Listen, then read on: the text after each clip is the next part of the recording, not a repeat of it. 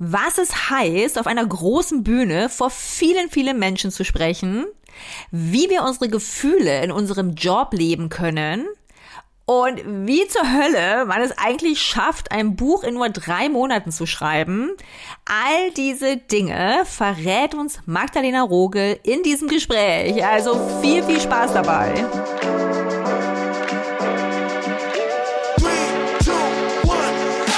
Herzlich willkommen bei Weiblich und Stark, dem Podcast für Frauen, die mehr wollen, mehr für sich und mehr für ihr Leben. Ich bin Susanne Schaffrath, ich bin zertifizierte Life- und Business-Coachin und deine Gastgeberin.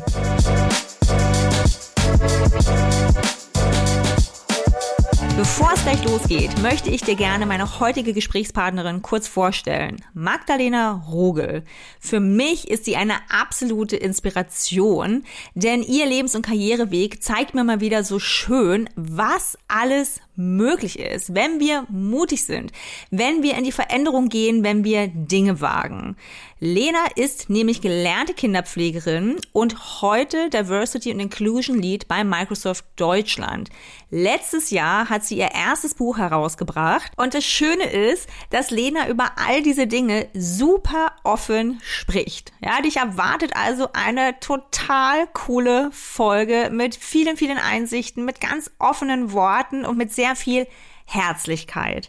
Viel Spaß beim Zuhören. Ja, ich freue mich mega, denn ich habe heute Magdalena Rogl vor mir sitzen. Ich darf sie auch anschauen. Du, die uns zuhört, du darfst sie hören.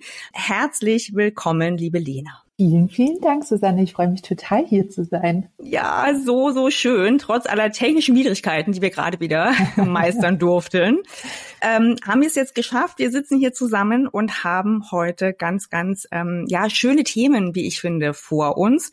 Und ich möchte auch gleich einsteigen mit meiner eigenen kleinen Geschichte, wie ich dich das erste Mal erlebt habe, weil das einfach so ein wunderbarer Einstieg in unser Gespräch ist. Ich habe dich nämlich auf einer großen Bühne erlebt, letztes Jahr im Oktober bei der Her Career. Und das Erste, was ich hatte so als Gefühl war, wow, ist die Frau nahbar. Ja, du standest da auf dieser Bühne und hast ganz, ganz offen eine Geschichte aus deinem Alltag erzählt, ja, aus deinem Alltag einfach auch mit Kindern und es war ein stressiger Moment und du standest da auf der Bühne und ich konnte so relaten, wie es ja so schön heißt. Also ich konnte mich so reinfühlen und habe mich dir auf so eine ganz wunderbar seltsame Art verbunden gefühlt. Ja, und das finde ich etwas, was ja auch gar nicht so vielen Menschen irgendwie gelingt. Und ich konnte dich als so einen ganz normalen Menschen wahrnehmen, was mich immer wieder dazu bringt, wir sind ja alle Menschen. Und wie ist das für dich gewesen oder wie ist das überhaupt für dich, auf so einer Bühne zu stehen? Ja, also danke erstmal, dass du den Moment teilst, weil das ist für mich natürlich immer ganz schön auch zu spüren und zu wissen, okay, das ist auch so angekommen, was ich gemeint habe. Es ist für mich echt immer noch schwierig, auf so großen Bühnen zu stehen und gleichzeitig liebe ich es, weil es eben auch Momente schaffen kann, wie du ihn beschreibst. Mhm. Ich merke für mich selbst, dass es mir tatsächlich hilft, solche Dinge auch auf den Bühnen zu teilen. Und es war jetzt nicht das Thema dieses Vortrags, dass es um mein Privatleben geht, sondern es ging ja so ein bisschen um das Thema Role Model und Vorbilder und so weiter. Und mir war es wichtig, das dann eben auch einzuleiten und auch zu zeigen, auch vermeintliche Role Models haben natürlich Schwächen und sind, wie du es gerade so schön gesagt hast, alle Menschen. Ja. Und das hilft mir selbst sehr, wenn ich auf solche Bühnen gehe, dass ich so ein bisschen auch einfach mich zeigen kann und zeige, ich bin ein ganz normaler Mensch, weil das, finde ich, immer eine starke Verbindung auch zum Publikum schafft und dadurch dann natürlich auch Themen viel stärker übertragen werden können, weil man irgendwie merkt, ja, der geht's ähnlich wie mir, die hat auch Herausforderungen, die hat auch Unsicherheiten. Und das ist tatsächlich für mich dann auch immer so dieses Besondere und der Moment, wo ich dann sage, ja, ich liebe es, auf den Bühnen zu stehen, weil wir uns dadurch gegenseitig, glaube ich, so unterstützen können und ich mir oft denke, das hätte ich manchmal selbst früher auch gebraucht. Ja, total. Ich kann auch jetzt da mich wieder super reinfühlen. Ich nenne es immer Menscheln. Ich nutze das wirklich, wenn ich selber auch aufgeregt bin, genau in solchen Momenten, dass ich einfach erstmal einen Moment schaffe, um zu connecten, ja, um mich mit meinem Gegenüber zu verbinden. Und das kann ja auch ein 1:1-Meeting sein, im Job beispielsweise, genauso wie auf der ganz großen Bühne. Und wir schaffen einfach die Verbindung zu unserem Gegenüber. Und es ist wirklich schön. Und vor allem, wie du ja auch sagst, es hilft uns selbst und aber auch einen anderen. Und wir haben damit eine Verbindung geschaffen für alles, was danach kommt. Und jetzt möchte ich mich direkt, weil ich das so spannend finde, überleiten zu dem Stichwort Professionalität. Da, das, was wir hier gerade beschrieben haben, wird ja auch gerne mit so einem Begriff so Storytelling beschrieben, mit dem ich ja auch immer so ein bisschen hadere, weil ja, natürlich erzählst du da eine Geschichte und natürlich hat sie auch einen Zweck und trotzdem, das meine ich mit nahbar, authentisch, echt, ne, habe ich das Gefühl, ich sehe dich als Menschen und du siehst mich irgendwie und nimmst mich als Menschen wahr. Wenn wir jetzt mal auf das Berufsleben sozusagen schauen, ne, dieses Stichwort Professionalität, so ist ja mein Eindruck, dass also eigentlich jahrzehntelang es als absolut unprofessionell galt, im Job irgendeine Form von Regung zu zeigen, ja, also Gefühlsregung. Ja, das wurde sofort mit, oder beziehungsweise ich glaube auch eher so geschlechterunterschiedlich wahrgenommen. Ja, ich glaube, wenn halt so eine Führungskraft, eine männliche Führungskraft so auf den Tisch haut, dann ist sie vermutlich eher durchsetzungsstark. Wenn eine weibliche Führungskraft, Mitarbeiterin, vielleicht eine andere Regung zeigt, wie zum Beispiel Tränen, ja, oder einfach eine Form von was auch immer, auch Wut, hat es natürlich gleich ein anderes Label bekommen. Aber das ist jetzt nochmal ein anderes Thema, Klammer auf, Klammer zu. Erstmal wirklich dieses, hast du das Gefühl, dass sich da ein bisschen was verändert hat? Ja, also wie wir selber uns vielleicht zeigen können?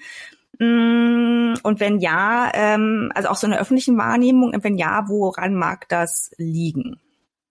Ja, also ich teile deine Beobachtung total und auch dein Gefühl zu einem Wort wie Storytelling, und für mich fällt Personal Branding zum Beispiel in die gleiche Kategorie. Ich sag auch immer, nee, das möchte ich nicht, und ich will auch nicht über Personal Branding sprechen, und ich finde Personal Branding auch tatsächlich nichts Gutes, weil es geht nicht darum, dass wir Marken aus uns machen oder dass wir eben versuchen, irgendwie ein Bild darzustellen. Und auch bei Storytelling finde ich es ganz schwierig, wenn man eben dann das Gefühl hat, ja, es ist dann so ein Selbstzweck, nur damit ich irgendwie eine mördercoole Story dann erzähle, die zu Großteilen ja dann oft auch erfunden ist. Auch das weiß man ja mittlerweile, dass viele Leute das dann einfach auch nutzen und sich irgendwelche Dinge ausdenken, um dann eben dafür Klicks auf LinkedIn zu generieren oder eben irgendwie ja viral zu gehen.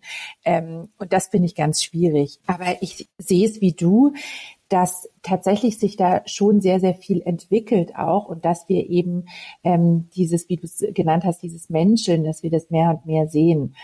Und wenn du nach dem Grund fragst, ich glaube, das hat ganz viele unterschiedliche Gründe. Einerseits sind wir jetzt schon sehr, sehr lange auch in dieser New Work-Bewegung. Das ist jetzt nichts mehr Neues. Ja. Aber wir gehen natürlich mehr und mehr auch in die Tiefe, dass es nicht nur das Äußerliche ist, wie sieht New Work aus, sondern eben auch, was hat das mit Kultur zu tun? Und ich finde ganz interessant, dass gerade auch so in der Arbeitsforschung, dass eben sehr viel mehr jetzt auch in die arbeitspsychologische Richtung reingeht und dadurch natürlich sehr viel stärker auch auf die menschlichen Themen geachtet werden und wir da einfach mehr lernen und sich dadurch eben auch so Dinge verändern. Und gleichzeitig, das finde ich auch sehr, sehr interessant und eigentlich auch so auf der Hand liegend, wird natürlich alles sehr viel technischer und die Entwicklung wird immer schneller. Wir sehen das ja jetzt im Bereich KI, dass da ja also gefühlt gerade ein Riesendurchbruch oder ein Riesenschritt nach vorne passiert ist mit ChatGPT. Und ich glaube, das macht auch nochmal deutlich, wie wichtig unsere menschlichen Skills sind, wirklich unsere Menschlichkeit auch an sich, weil einfach mehr und mehr auch übernommen werden kann und übernommen wird von Technologien, von künstlichen Intelligenzen, und wir deshalb genau diese Skills einfach ausarbeiten müssen, ausbauen müssen und noch sehr viel stärker nutzen, damit wir eben auch eine Arbeitswelt in der Zukunft gestalten können, in der wir mit diesen Technologien sinnvoll arbeiten können. Oh ja, ein Miteinander mit KI. Das, ich glaube schon, dass das noch eine der großen Challenges ist, die wir vor uns haben. Ja. Oder? Es ist einfach noch so brand new und die meisten, also klar ist natürlich jetzt einfach diese Freude und Begeisterung so wahnsinnig groß und ich möchte auch gar keine riesige Bedenkenträgerin sein. Aber ich glaube wirklich, dass wir da noch sehr viel vor uns haben. Und ja, wie du richtig sagst, ne, dieses, dass wir gerade auch im Unterschied zur KI, zumindest so wie sie heute ist, wer weiß, wie sie sich entwickeln wird, wir da unsere menschlichen Skills sozusagen, also das, was uns zu Menschen macht, zum Beispiel unsere Emotionen, noch viel stärker ausbauen, pflegen dürfen, lernen dürfen, sie zu leben, uns erlauben, sie zu leben. Und ich finde ja auch, das betrifft ja auch so deinen Arbeitsbereich mit, letztlich all unsere Facetten auch einbringen zu dürfen in einem Work-Kontext, ja, also auf der Arbeit, in der Arbeit sozusagen, dass wir das leben dürfen, ne? Das hat ja auch viel mit Diversität, also mit Vielfalt und Inklusion zu tun, dass ich so wie ich bin, auch angenommen werde. Und ich glaube, das war jetzt über viele Jahrzehnte anders. Und das shiftet sich gerade so, führt aber auch zu vielen Unsicherheiten, ist so mein Eindruck, ne? Und deswegen finde ich das jetzt auch elegant gelöst, der Übergang zu deinem Buch, weil ich das wirklich einen tollen Augenöffner nochmal fand. Ja, also du hast ja letztes Jahr dein Buch rausgebracht, MitGefühl, warum Emotionen im Job unverzichtbar sind. Und ich frage dich gleich auch auf jeden Fall noch zum Schreibprozess, weil ich das so mega spannend finde. Aber vielleicht jetzt erst nochmal vom Inhalt her. Dir geht es ja ganz klar nicht darum, dass wir jetzt plötzlich alle hemmungslos jedwede emotionale Regung, die wir da empfinden, rauslassen. Ja, also so Stichwort Cholerikerin, sondern dir geht es ja um etwas anderes. Also wofür plädierst du denn, Lena? Ja, also genau wie du sagst, es macht natürlich keinen Sinn, wenn wir uns unsere Emotionen einfach ungefiltert irgendwie überschütten. Mir geht's wirklich darum, Emotionen bewusst wahrzunehmen und Emotionen einen Raum zu geben, vor allem einen Raum eben in unserer Wahrnehmung. Ja. Und wenn wir das wirklich tun und wenn wir das wirklich dann auch lernen zu reflektieren und zu verstehen, steckt da so ein enormes Potenzial in unserer eigenen Entwicklung, aber eben auch in der Zusammenarbeit mit anderen Menschen, weil wir uns besser verstehen können, weil wir unsere Emotionen auch nutzen können, auch im Sinne von einer Begeisterung oder auch eine Wut. Eine Wut kann ja ein ganz wichtiges Signal dafür sein, dass mir was vielleicht besonders wichtig ist und dann auch zu verstehen, was liegt denn dahinter, was ist mir so wichtig, warum macht mich deshalb eine Sache so wütend? Und ich glaube, dass das ein enormer Kompass, ein ganz starker Kompass sein kann für unsere eigene Weiterentwicklung eben auf persönlicher, aber vor allem auch auf beruflicher Ebene und eben diese Zusammenarbeit einfach auch ganz neu definieren kann. Und deshalb habe ich auch diesen Titel gewählt, der ja so ein bisschen doppeldeutig ist, weil einerseits das Mitgefühl ist, im Sinne von Empathie, aber andererseits eben Mitgefühl, also Mitgefühl mit Emotionen in der Arbeitswelt unterwegs zu sein. Und das war mir so wichtig, eben beides auch zu beschreiben und, wie du sagst, nochmal ganz klar zu machen, es geht um einen emotional intelligenten Umgang und nicht darum, ja, einfach alle Gefühle so rauszulassen, wie sie gerade hochkommen. Ja, und ich erlebe das ja auch bei mir in der Arbeit mit meinen Klientinnen. Also das Thema Gefühle ist wirklich groß, weil uns einfach über so viele Jahre oder Zeiten beigebracht wurde, sie eben eher wegzudrücken. Ne? Es ziemt sich nicht. Es gibt ja ganz viele Begriffe, die damit in Zusammenhang stehen. Ne? Also das ist, lass das mal. Dann natürlich auch mal sehr binär Geschlechter unterschieden. Na klar. Ne? Was darf ein kleiner Junge, was darf ein kleines Mädchen? Ich sehe das immer noch da draußen. Ja? Und hatte gestern wieder so einen Moment, wo ich dachte, oh Gott, es wird einfach noch so lange dauern. Das ist aber so ein ganz kurzer, kleiner pessimistischer Kommentar von mir. Ja, aber wir sind auch schon so weit gekommen. Ja, das sehe ich natürlich auch. Also definitiv, gerade auch an dem Thema hier und an deinem Buch. Und das Schöne, weswegen ich das auch eine absolute Lektüreempfehlung jetzt hier ausspreche an dieser Stelle. Das Schöne an dem Buch sind ja nicht nur deine Ausführungen, die sich so angenehm lesen lassen, sondern auch, dass du ja hinter jedes Kapitel nochmal richtige Anleitungen, Übungen dran gibst. Und das hat mir natürlich als Coach, klar, wahnsinnig gut gefallen, weil das, es bleibt dann eben nicht in dieser Theorie und dieses, aha, ja, ich verstehe schon, sondern du gibst uns gleich noch diesen liebevollen Schubser, ja, da nochmal was zu tun, mal hinzusehen, zu beobachten, umzusetzen. Deswegen finde ich das so eine gelungene Kombination. Das freut mich total, dass du das sagst, weil das war eine nicht ganz leichte Entscheidung, ob ich das wirklich so mache, weil es natürlich auch Menschen gibt, die das dann vielleicht irritiert oder die das auch im Lesefluss stört. Aber ich bin dann einfach zu dem Entschluss gekommen, wer das nicht möchte, kann das ja ganz normal überspringen und das ist ja nichts, was man jetzt tun muss, um dann weiterlesen zu können. Aber mir geht das eben selbst so und das hängt vielleicht damit zusammen, dass ich ja selbst eigentlich nicht eben aus der Theorie komme, sondern dass ich alles, was ich so mache, ja auch so Learning by Doing gemacht habe. Und deshalb brauche ich eben genau dieses Doing auch immer, um so theoretische Dinge dann auch nochmal wirklich zu verstehen und auch so zu verinnerlichen. Ja, total schön. Und ich finde vor allem, dass wir doch immer davon ausgehen können, dass wir da einen souveräne Leser, Leserin vor uns haben. Und wie du sagst, es ist dein Angebot, es ist eine Einladung und man kann es einfach skippen. Also ich finde es wirklich eine wundervolle Ergänzung. Und jetzt frage ich dich natürlich, wie kam es denn zu der Idee zu diesem Buch? Ja, also die Idee hatte eigentlich nicht ich, sondern die Idee hatte die Lektorin. Also zum Buch selbst. Aber das Thema ist natürlich was mich schon, also eigentlich fast mein ganzes Leben lang beschäftigt. Mhm. Wenn ich zurückdenke als Kind, habe ich oft gehört, dass ich eben zu emotional bin, dass ich anstrengend bin, dass ich überemotional bin und so weiter. Und dann habe ich meine Ausbildung gemacht als Kinderpflegerin, was immer mein Traumberuf war und war in einem Job, in dem Emotionen ja enorm gefragt sind und ganz, ganz wichtig. Also in der Arbeit mit Kindern oder grundsätzlich in der sozialen Arbeit sind Emotionen ja die absolute Grundlage und natürlich auch eine starke Empathiefähigkeit. Und ich habe mich so wohl und gut gefühlt, weil ich für mich einfach gespürt habe, genau das, was mich so ausmacht, kann ich total nutzen und einsetzen. Und dann hatte ich aber mit Mitte 20 eine private Krise und war alleinerziehend dann mit meinen 2 Kindern, weil sich der Vater von den Kindern von mir getrennt hat.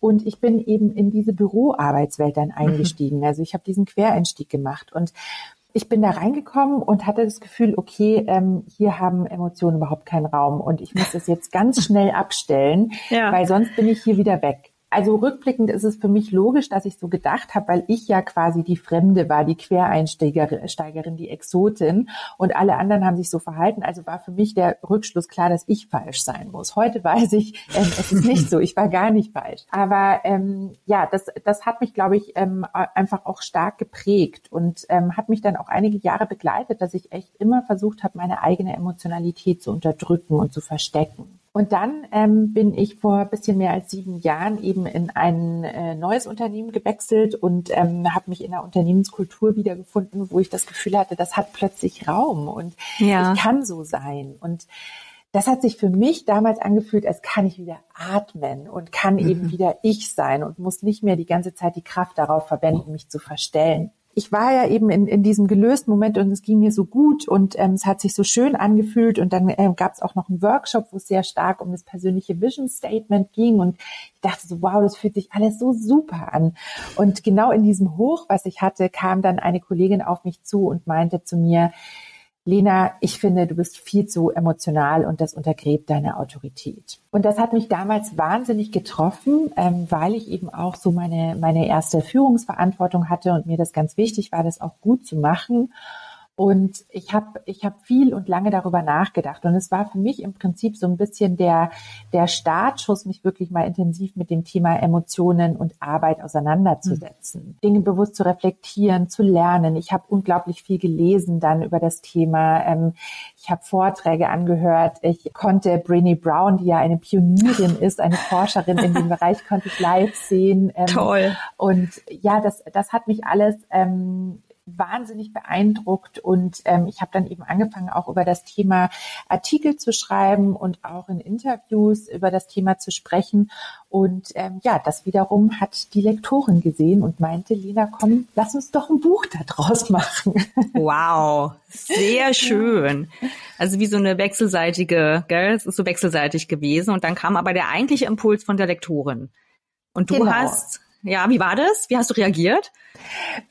Also ich habe natürlich erst sofort abgewunken und auch erstmal abgelehnt und gesagt, nee, das mache ich nicht, das kann ich nicht, das schaffe ich nicht. Das ist ja alles auch immer der Klassiker, den man dann so hat. Und das Impostergefühl wurde ganz groß in mir, so Gott, ich und Autorin, Quatsch.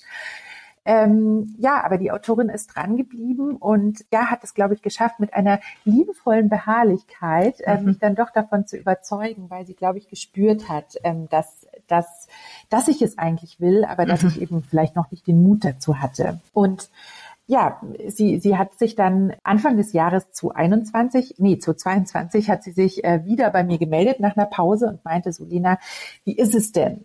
Und ich fand das dann ganz spannend irgendwie und habe gemerkt, da arbeitet was in mir und irgendwie habe ich doch Lust.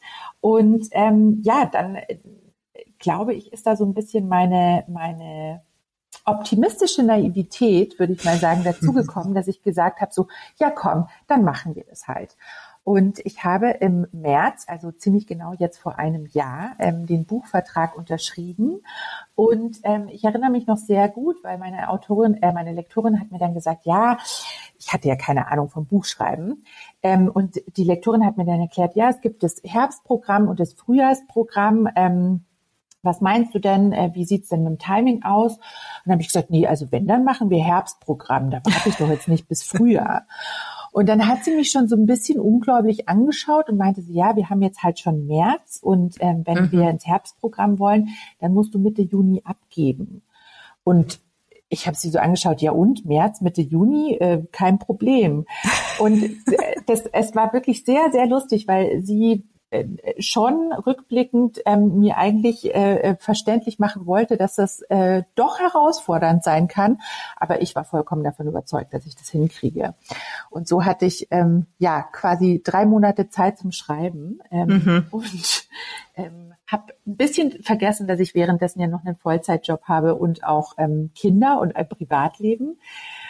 Aber ja, es hat irgendwie alles geklappt, mit vielen Tränen, mit vielen schlaflosen Nächten, mit vielen Panikattacken, mit vielen Vertragsprüfungen, wo ich immer wieder geschaut habe, wie komme ich aus dieser Sache wieder raus? Aber ja, es hat geklappt und ich bin sehr, sehr stolz, dass ich das so geschafft habe. Natürlich gibt's Dinge, von denen ich jetzt denke, okay, das hätte ich vielleicht nochmal anders schreiben können. Aber ich glaube, das würde immer so sein, egal wie viel Zeit man hat.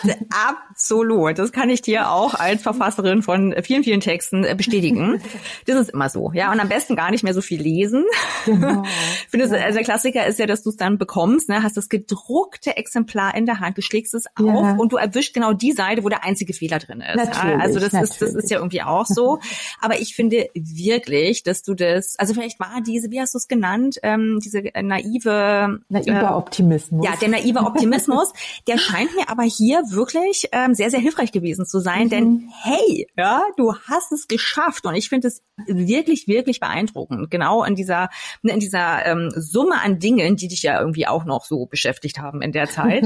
Also Wahnsinn, Hut ab und es ist wirklich so, so schön geworden und ich finde ja immer, dass wir alle so noch viel, viel stolzer auf das sein dürfen, was wir eigentlich so jeden Tag wuppen, oder? Und du bist jetzt Autorin. Yay! Ja, verrückt. Ja, genau. Hätte dir das jemand vor 2 Jahren gesagt, hättest du vermutlich ungläubig geschaut. Genau. Was hast denn du in dem Prozess über dich selbst gelernt? Ich habe natürlich ganz, ganz viel nochmal über Emotionen gelernt und ich habe viel recherchiert. Mir war es eben nicht nur wichtig, dass jedes Kapitel diese praktische Übung hat, sondern dass ich in jedem Kapitel auch mindestens eine Studie zitieren kann, die das, was ich in der Theorie erzähle, die das auch nochmal bestätigt, wissenschaftlich, weil ich glaube, dass gerade bei dem Thema das Risiko ist, dass die Leute so das denken, das ist so jetzt nach dem Bauchgefühl geschrieben, das ist jetzt halt so, wie sie das fühlt, weil es geht ja um Emotionen. Und deshalb war es mir ganz wichtig, das eben immer wissenschaftlich zu belegen. Und das war natürlich unglaublich spannend, gleichzeitig auch wahnsinnig herausfordernd, weil ich keine Ahnung hatte von Zitieren und wie kommt man an diese Studien überhaupt ran. Aber da habe ich viel gelernt, aber natürlich auch durch die Studien an sich nochmal ganz, ganz viel Tiefe auch zu dem Thema dazu gewonnen, aus psychologischer Sicht, aus wirtschaftlicher Sicht. Und das war für mich sehr, sehr spannend. Aber natürlich auch so dieser Schreibprozess an sich. Ich habe ja bis heute kein Studium, ich habe auch kein Abitur gemacht. Das heißt, ich hatte nie eine Phase, in der ich so lange mal an einem Thema gearbeitet und darüber geschrieben habe. Ja. Natürlich, ich habe ja auch in der Kommunikation früher mal gearbeitet und ich habe Pressemitteilungen geschrieben, ich habe Blogartikel geschrieben, alles kein Ding. Aber wirklich mal so was Langes, so ausführlich in der Tiefe zu schreiben, ist ein riesengroßer Unterschied. Und das wusste ich ja vorher nicht, wie sich das anfühlt. Ganz viele Menschen, wahrscheinlich auch viele von deinen Zuhörerinnen, kennen das ja, weil sie vielleicht eine Bachelor, eine Masterarbeit oder was auch immer geschrieben haben. Und das war für mich ganz, ganz interessant, das auch nochmal zu verstehen. Einerseits, wie herausfordernd das ist, aber andererseits auch, wie gut ich das tatsächlich kann. Und ich fand das so schön, dass du gerade gesagt hast, so, dass wir mehr stolz darauf sein sollten. Und ich bin unglaublich stolz darauf, dass ich das geschafft habe und dass ich das für mich hingekriegt habe. Und es war vielleicht auch so ein bisschen ein Beweis an mich selbst, auch wenn ich kein Abitur habe und kein Studium, kann ich das? Ja. Und ich kann das ziemlich gut. Und das war für mich, glaube ich, eine ganz große und wichtige Reise. Und es ist jetzt ein Jahr nach Buchvertragsunterzeichnung und ja, nicht mal ein halbes Jahr nach Bucherscheinen, ist es für mich unglaublich beeindruckend und teilweise auch fast ich weiß gar nicht, wie ich beschreiben soll. Teilweise macht es mich fast ungläubig, was daraus in meinem Leben jetzt alles entsteht gerade. Ja. Und vor allem auch im Privaten, wie ich mich als Person verändert habe durch den Prozess, was ich eben über mich auch gelernt habe und wie ich wachse. Ja. Und manchmal stehe ich da so daneben und schaue wie so von oben auf das, was da gerade passiert und denke mir, okay, wow, wer hätte das gedacht? Es ist so schön, Lena, weil ich glaube, das ist etwas, was ich mir von unserem Gespräch auch offen gestanden gewünscht habe, nämlich genau diesen Impuls unseren Zuhörerinnen mitzugeben. Dieses manchmal braucht es den naiven Optimismus, den Mut einfach, etwas anzupacken, von dem wir glauben, und es ist ja auch nur ein Gedanke, von dem wir glauben, dass wir es gar nicht schaffen, aus welchen Gründen auch immer. Und du hast ja auch den Imposter schon erwähnt, ne? Das ist ja auch so ein Thema, was auch noch immer mehr Frauen betrifft, überhaupt diese Selbstzweifel zu haben, und dann wirklich so ein bisschen dieses einfach mal machen, losgehen, oder? Wenn ich dein Strahlen gerade sehe, ich glaube, alle können es hören, ich sehe es auch noch dazu, das ist wirklich was, dieses, es muss auch nicht perfekt sein, um Gottes Willen, aber einfach tun und dann, wie du ja auch sagst, ne, dieser Stolz auf sich selbst, ich kann das, wie du gerade hier sitzt und sagst, ich kann das. Ja, also alles, was du sagst, so unterstrichen, weil ich glaube wirklich, was du sagst, auch diese Ängste, diese Sorgen, auch diese Selbstzweifel, die sind da und die dürfen da sein. Das ist total okay. Und es geht nicht darum, die stumm zu machen, sondern es geht eher darum, es trotzdem zu tun und eben zu sagen, hey Imposter, ich nehme dich an der Hand und wir schaffen das, wir machen das gemeinsam. Und das ist für mich einfach so schön, das auch zu sehen. Ich hatte so viel Angst, ich habe so viel geweint, ich hatte so viel Panik, wie das alles wird. Und ich habe es trotzdem gemacht. Ja. Und es hat sich gelohnt. Und das ist so, so schön. Und mir fällt gerade ein, mein Coach hat dazu immer so einen netten Spruch. Er ist Brite und der sagt dann immer zu mir, wenn ich dann so stolz bin und ihm erzähle, was ich gesagt habe, dann sagt er immer mit so einem weisen Nicken, sagt er zu mir, ja, Magdalena, things happen when you do things.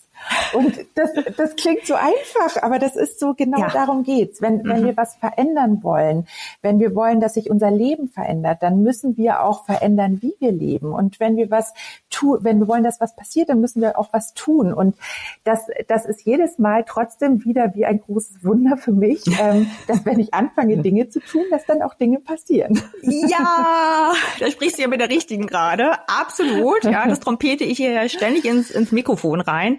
Ja, und ich glaube, wir spüren ganz genau, wenn die Zeit reif dafür ist. Wir spüren es, wir wissen es, wir haben vielleicht Angst, ja. Wir wollen am liebsten hier diese drei Affen, ne, hier alles zuhalten, bloß ich wahrnehmen, nein, ich will nicht.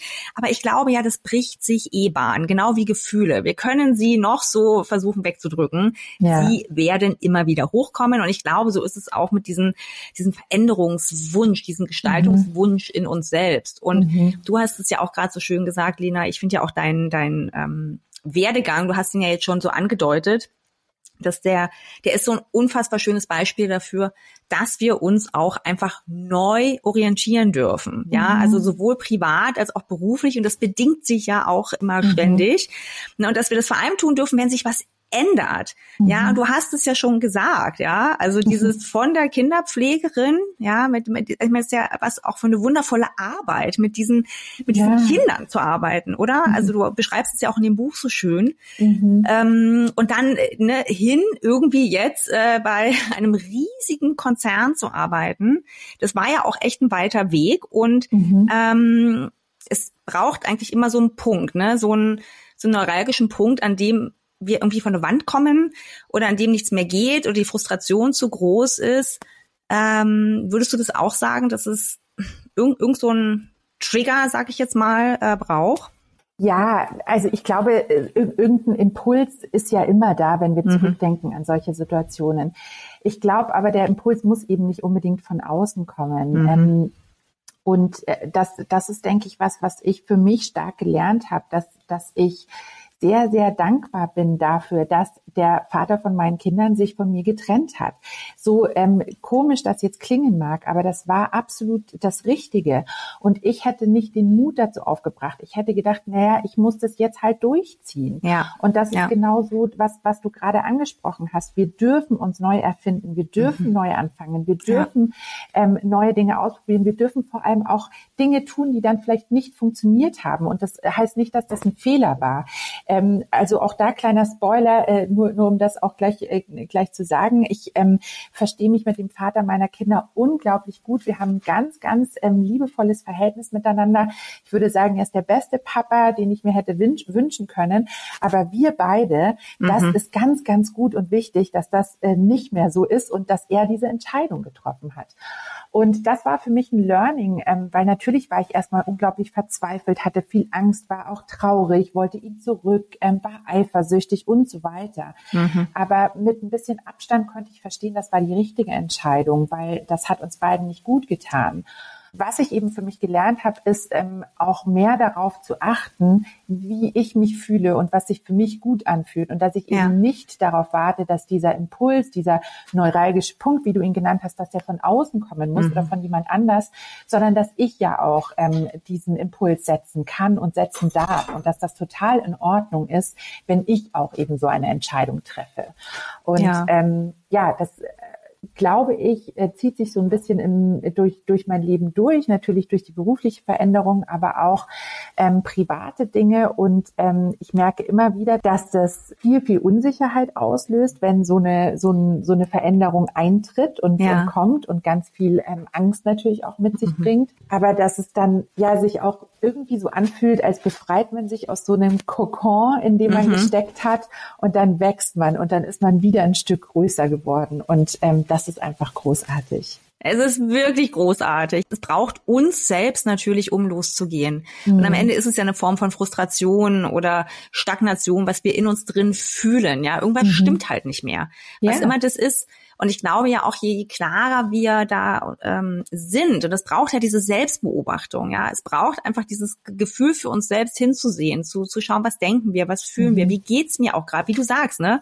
Ich bin vielleicht, ich weiß nicht, traurig, unglücklich, frustriert, genervt, was auch immer, aber das sind ja auch wieder Emotionen und sie sind ja Indikatoren für etwas. Ja? Na klar. Ja. Also und natürlich, wie du sagst, ich erlebe das ja auch immer wieder, das macht scheiße Angst. Ja, natürlich macht das Angst, ja, weil wir oftmals, ich glaube, wir ahnen oftmals schon, was das Ergebnis sein wird. Und deswegen wollen wir halt auch nicht so richtig, weil es halt wehtut. Ja, zum Beispiel eben eine Trennung, zum Beispiel ein irrer Aufwand, sich beruflich nochmal auch vielleicht neu zu erfinden. Du hast ja auch gerade so schön gesagt, nochmal ganz neu zu gehen. Und du bist ja wirklich so ein wunderschönes Beispiel dafür.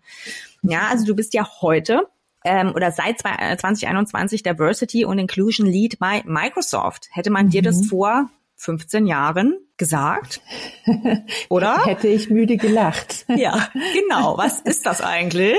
Wie kommt man da hin? Und jetzt nochmal wirklich auch für alle die uns zuhören und vielleicht an so einem Punkt in ihrem Leben sind, wo sie nochmal was verändern wollen und gerade auch beruflich nochmal. Ne? Ich habe ja auch viele Frauen, die Kinder haben und die oftmals dann zum einen durch die Geburt der Kinder und nach Elternzeiten so eine Umorientierungsphase haben, wo sie so merken, das stimmt irgendwie nicht mehr, ne? Oder die dann vielleicht eben in dem Moment gar nicht nachgegeben haben, sondern in irgendeinen Job gegangen sind, einfach um erstmal wieder irgendwie einzusteigen und dann aber irgendwie merken, oh ne, irgendwie passt nicht so richtig. Und jetzt will ich nochmal. Ja, die sind jetzt vielleicht ein bisschen älter oder überhaupt, ich will jetzt einfach, Betreuung macht der Vater, die Mutter, wer auch immer, Partner, Partnerin. Und wie ist denn jetzt deine Erfahrung, was so Quereinstieg angeht, ne? Und so formale Abschlüsse, weil das sind ja beides Dinge. Du bist eine Quereinsteigerin sozusagen und ohne diese großen Zertifikate, meinst du, das ist mittlerweile auch ein bisschen, also gerade in den aktuellen Zeiten, was unseren Arbeitsmarkt angeht und auch den signifikanten Arbeitskräftemangel, den wir ja haben, sind solche formalen Abschlüsse zum Beispiel ein bisschen nachrangiger geworden? Braucht's eher andere Dinge? Und wenn ja, was zum Beispiel? Ja, also ich glaube tatsächlich, dass die Entwicklung sehr stark dahin geht, dass wir nicht mehr so stark auf Abschlüsse achten. Ich sage bewusst, sie geht dahin, weil sie ist noch nicht da, leider. Und ich glaube, das braucht auch noch ein bisschen. Auch das kommt natürlich sehr stark auf die Branche oder auf Unternehmen an. Ich habe das Gefühl, so große Unternehmen, die sind da vielleicht schon auch so ein Stück weit in der Richtung, auch einfach, weil es für sie wichtig ist, Menschen für sich zu begeistern und eben auch diese Suche nach Talenten einfach auch immer schwieriger wird. Ja.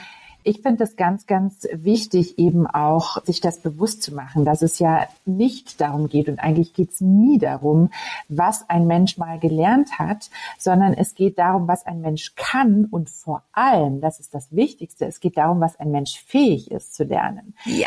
Weil wir ja sehen, wie sich alles weiterentwickelt die ganze Zeit und wir wollen uns ja als Teams weiterentwickeln, aber auch als Unternehmen weiterentwickeln. Kein Unternehmen will stehen bleiben und will sagen, ja, wir möchten jetzt den Status quo von vor 10 Jahren, als die Studienabschlüsse da waren. Also das ist ja einfach ein Quatsch. Und ich glaube, das ist wichtig, mehr und mehr auch in dieses Bewusstsein zu gehen und Menschen aber eben auch dazu zu befähigen, eben sich weiterzuentwickeln, zu lernen und dann vielleicht auch ganz neue Skills anzueignen. Und ich glaube, für mich wäre es damals sehr schwierig gewesen, wenn ich mir wirklich überlegt hätte, so, ach ja, in welche Branche will ich denn einen Quereinstieg machen? Weil ich das überhaupt nicht wusste. Ich war damals einfach in so einer schwierigen Situation und es waren so viele Existenzängste, dass ich ganz offen gesagt quasi so die erste Möglichkeit genommen habe, die ich gekriegt habe und nicht groß nachgefragt habe, was ist es, was muss ich da machen, sondern eher so, okay, da ist was, dann greife ich jetzt nach diesem Strohhalm. Aber ich habe dann mir das einfach auch angeschaut und geguckt, okay, was davon macht mir denn Spaß und auch eben, was kann ich gut, auch darauf mal zu achten. Und das ist, glaube ich, oft so ein Ding, dass wir für uns so ein Narrativ haben, Und oft sind es ja auch Schubladen, die schon in der Kindheit oder Jugend entstehen.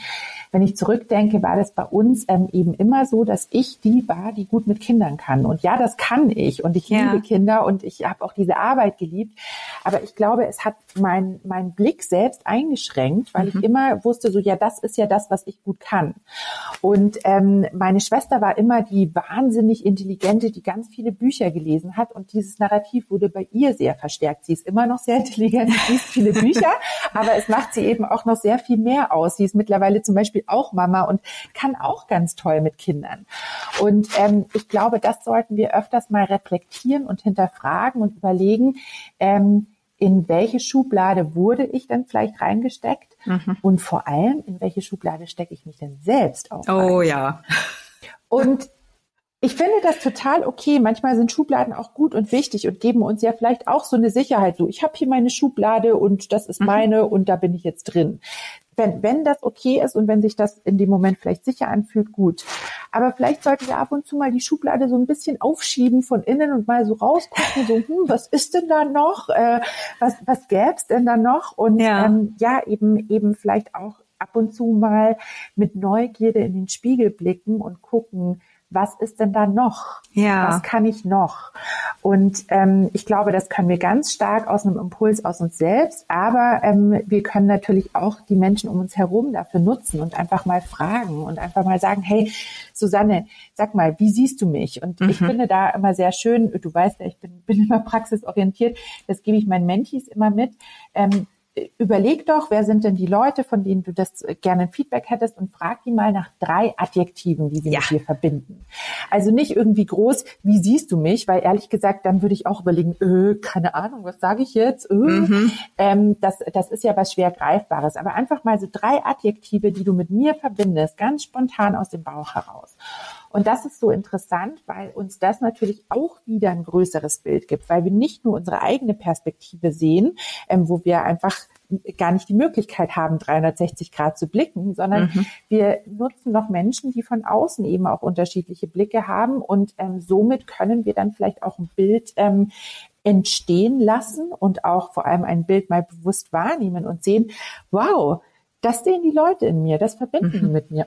Okay, und das kann uns dann natürlich helfen, vielleicht auch zu verstehen, in welche Richtung es noch gehen könnte. Das ist super schön. Das ist ein wahnsinnig tolles Tool. Ich kenne das auch aus dem Coaching als Komplimentschauer und würde das noch ergänzen. Also ich habe den Effekt selber bei mir mal gemacht. Ich habe das selber mal genutzt. Und was ich da noch spannend fand, einfach dann noch den Fokus zu erweitern, um möglichst viele verschiedene Menschen, die uns kennen, zu fragen. Also sowohl, also wirklich jetzt Diversitätsmerkmale, jetzt ganz ehrlich, ne? Ja. Egal welches Alter, also möglichst alle Altersgruppen abdecken, alle Geschlechter, dann irgendwie Freunde, Verwandte, Bekannte, Job, also so breit, wie es irgendwie geht, weil ich glaube, das, was du gerade gesagt hast, da entsteht ja ein riesiges Bild. Ja. Und dann auch mal zu gucken, was deckt sich, welche Facette ist vielleicht die alle irgendwie erwähnen, was kommt weniger vor, wo sehe ich mich. Das ist so hilfreich, dieser Blick von außen. Also absolut. Vielen Dank. Das ist jetzt ja so zum Abschluss hier. Wir nähern uns ja schon dem Ende. Es ist nochmal so ein schönes, auch wirklich so ein ganz, wie du sagst, praktisches Instrument, das wir einfach nutzen können. Und es ist so einfach. Und es tut so gut. Ja. Oder? Gut. Es ist so schön, wenn man das dann mal liest. Und es macht ja auch so viel mit uns, wenn wir dann in die Auseinandersetzung gehen damit. Also ganz, ganz toll. Du, Lena, zum Abschluss nochmal, du hast jetzt eh schon so viele coole Sachen gesagt. Vielleicht noch etwas on top. Was würdest du denn all den Frauen und auch Männern, ich weiß, dass auch Männer zuhören, also unseren ZuhörerInnen, einfach nochmal so zurufen im Blick auf, eigentlich schon auch ihr Leben, ich mache das mal ganz groß, auf ihr Leben. Welche Botschaft, welche Message möchtest du gern nochmal mitgeben? Das ist jetzt natürlich eine riesengroße Frage, aber was mir als allererstes einfällt, ist ein Spruch, den meine beste Freundin immer sagt und das ist einfach so wunderbar, weil sie sagt immer, das Leben ist das Beste, was wir haben und Das ist so simpel, aber das ist so klar und ich glaube, das ist so wichtig, dass wir uns immer wieder dran erinnern und auch eben sagen, dieses Leben ist das Beste, was wir haben. Ja. Logischerweise und uns immer wieder dran zu erinnern. Und natürlich ist es unglaublich herausfordernd, manchmal wahnsinnig traurig, manchmal mit sehr viel Ängsten verbunden. Aber es ist und bleibt das Beste, was wir haben. Ja. Und sich daran immer wieder zu erinnern, ist, glaube ich, so wertvoll und so wichtig. Und natürlich dann auch in diesen Situationen, die vielleicht schwierig und herausfordernd sind, zurückzudenken, okay, wie habe ich das bisher überwunden? Wie habe ich das bisher geschafft? Und auch da gibt's ja so einen schönen Spruch, also dass man die dunkelsten Tage in seinem Leben bisher alle geschafft hat. Ja. Und auch sich das dann bewusst zu machen und immer wieder daran zu denken. Und darüber hatten wir auch gesprochen. Das ist für mich gerade ein ganz, ganz großes Thema und ein ganz großer Arbeitsbereich, kann man fast sagen, dass es total okay ist, sich egal wann und egal wie immer wieder neu zu erfinden. Ja. Und ich glaube, da stehen wir uns oft so im Weg, weil wir vielleicht uns unseren familiären Normen irgendwie entsprechen wollen, weil wir gesellschaftlichen Konventionen entsprechen wollen, weil wir Erwartungen an uns selbst haben. Und ich glaube, das ist ganz, ganz wichtig, sich immer wieder dran zu erinnern. Ich kann mich zu jedem Zeitpunkt neu erfinden und das ist total in Ordnung so. Ja. Eigentlich alles, was ich jetzt sage, kann eigentlich nur, abfallen. Deswegen Punkt. Vielen Dank. Also für dieses nochmal richtig motivierende, inspirierende und empowernde Schlusswort, Lena. Und überhaupt danke für deine Zeit hier an diesem Freitag und für deine vielen Einblicke und mutmachenden Geschichten auch aus deinem Leben. Danke dir, Susanne. Danke, dass du solchen Geschichten eine Bühne gibst und dass du auch so schöne und warme Gespräche führst. Das möchte ich vielleicht auch noch so als Rahmen zu der Story, mit der du angefangen hast, vielleicht auch abschließen, dass ich auch immer das Gefühl hatte, wenn wir uns getroffen haben, wenn wir uns begegnet sind in den letzten Monaten, dass da einfach eine Menschlichkeit da war und eine Zugänglichkeit und vor allem, das ist was ich mit dir ganz, ganz stark verbinde, eine absolute Positivität und lebensbejahende Einstellung. Und das ist wirklich großartig. Deshalb danke, dass du unter anderem diesen Podcast machst, aber auch ganz viel anderes, dass das so unterstreicht. Ich danke dir. Ich weiß gar nicht, was ich sagen soll. Ich bin ganz gerührt. Also lieben Dank und auf bald. Auf bald. Tschüssi. Ciao, ciao. So schön, dass du dabei warst bei einer weiteren Folge von Weiblich und Stark. Wenn dir der Podcast gefällt, dann abonniere ihn super gerne und lass mir gern auch eine Bewertung da. Damit hilfst du mir natürlich sehr. Ansonsten wünsche ich dir jetzt erstmal einen fantastischen restlichen Tag, Abend oder Nacht und freue mich, wenn du bei der nächsten Folge wieder mit dabei bist von Weiblich und Stark. Alles Liebe, deine Susanne.